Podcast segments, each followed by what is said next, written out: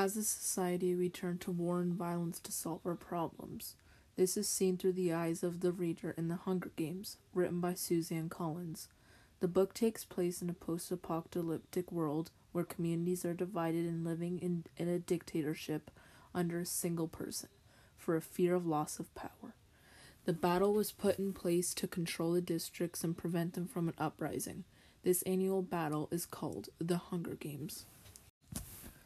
Imagine having just turned 12 years old and being told you were being entered to partake in these games where you fight to the death and only one player comes out alive. Well, this, uh, that is exactly what happened to Primrose Everdeen.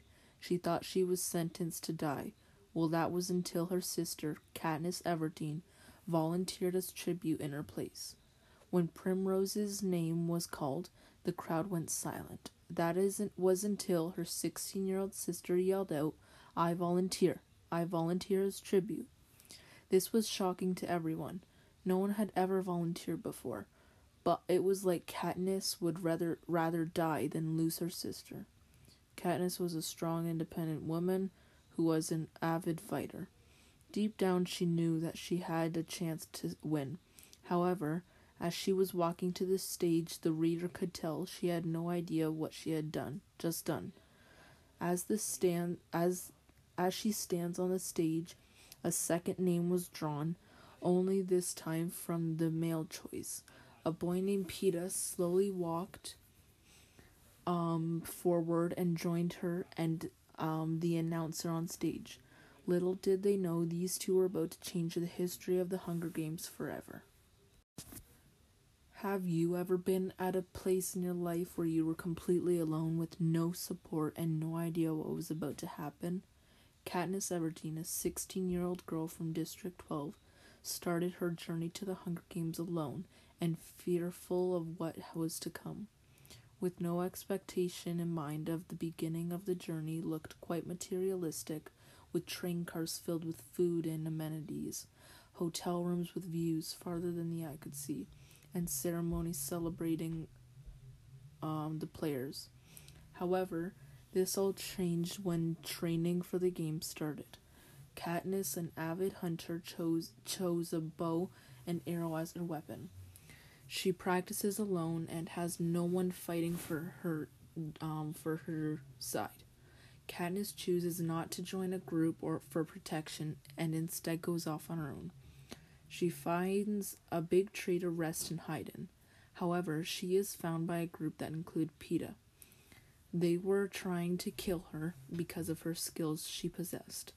With no way out, she spots a nest full of tracker jackers, a genetically modified hornet that, upon stinging, can cause hallucinations and even death. She knocks the nest out of the tree and kills one of the tributes. This is where she got her trusty weapon, the bow and arrow. As Peeta and Katniss, the star-crossed lovers, brought the poisonous berries to their mouths, um, both found happiness knowing they would go out together. Halfway through the tournament, the game makers decided if both tributes from the same district were the last ones standing, uh, the, they could win. They could both win together. However, as Katniss and Peeta did end up surviving together, they just could not watch the other die. So, as an agreement, they chose to die together. From earlier on in the game, they found some berries that would kill upon being eaten, so they both took a handful. As their hands approached their mouths, both reflected on how cruel and harsh the game was, how evil and vile anyone could possibly be to invent a game of innocent children dying for the entertainment of the rich. You could see in their you could see in the eyes of the two tributes how either how it, how both knew the only thing they wanted to live for was each other. Every inch closer the berries got to being eaten, the more intense and more and furious the game makers got. Just as they were about to take their lives, just as a protest of love, they were stopped by the loud intrusion of a voice saying, Wait, wait, enough.